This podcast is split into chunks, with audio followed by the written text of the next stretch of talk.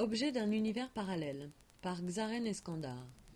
Ce projet prend la forme d'un vêtement électroniquement amélioré, dessiné pour aider le porteur à s'adapter aux changements de température dans leur environnement naturel. Comme le design pour un film de science-fiction appelé L'autre Terre, le visiteur doit reconsidérer sa place dans un monde de nomades, très avancé technologiquement, autosuffisant et écologique. Comme le concevait Eskandar, architecture tentative est une architecture immatérielle qui peut arriver à n'importe quel moment, n'importe où, en réponse aux besoins immédiats et à l'environnement du porteur, parfaitement adaptée à la vie sur l'autre Terre. Cette architecture sur commande fonctionne suivant son porteur pour réguler la température du corps par un système de ventilation.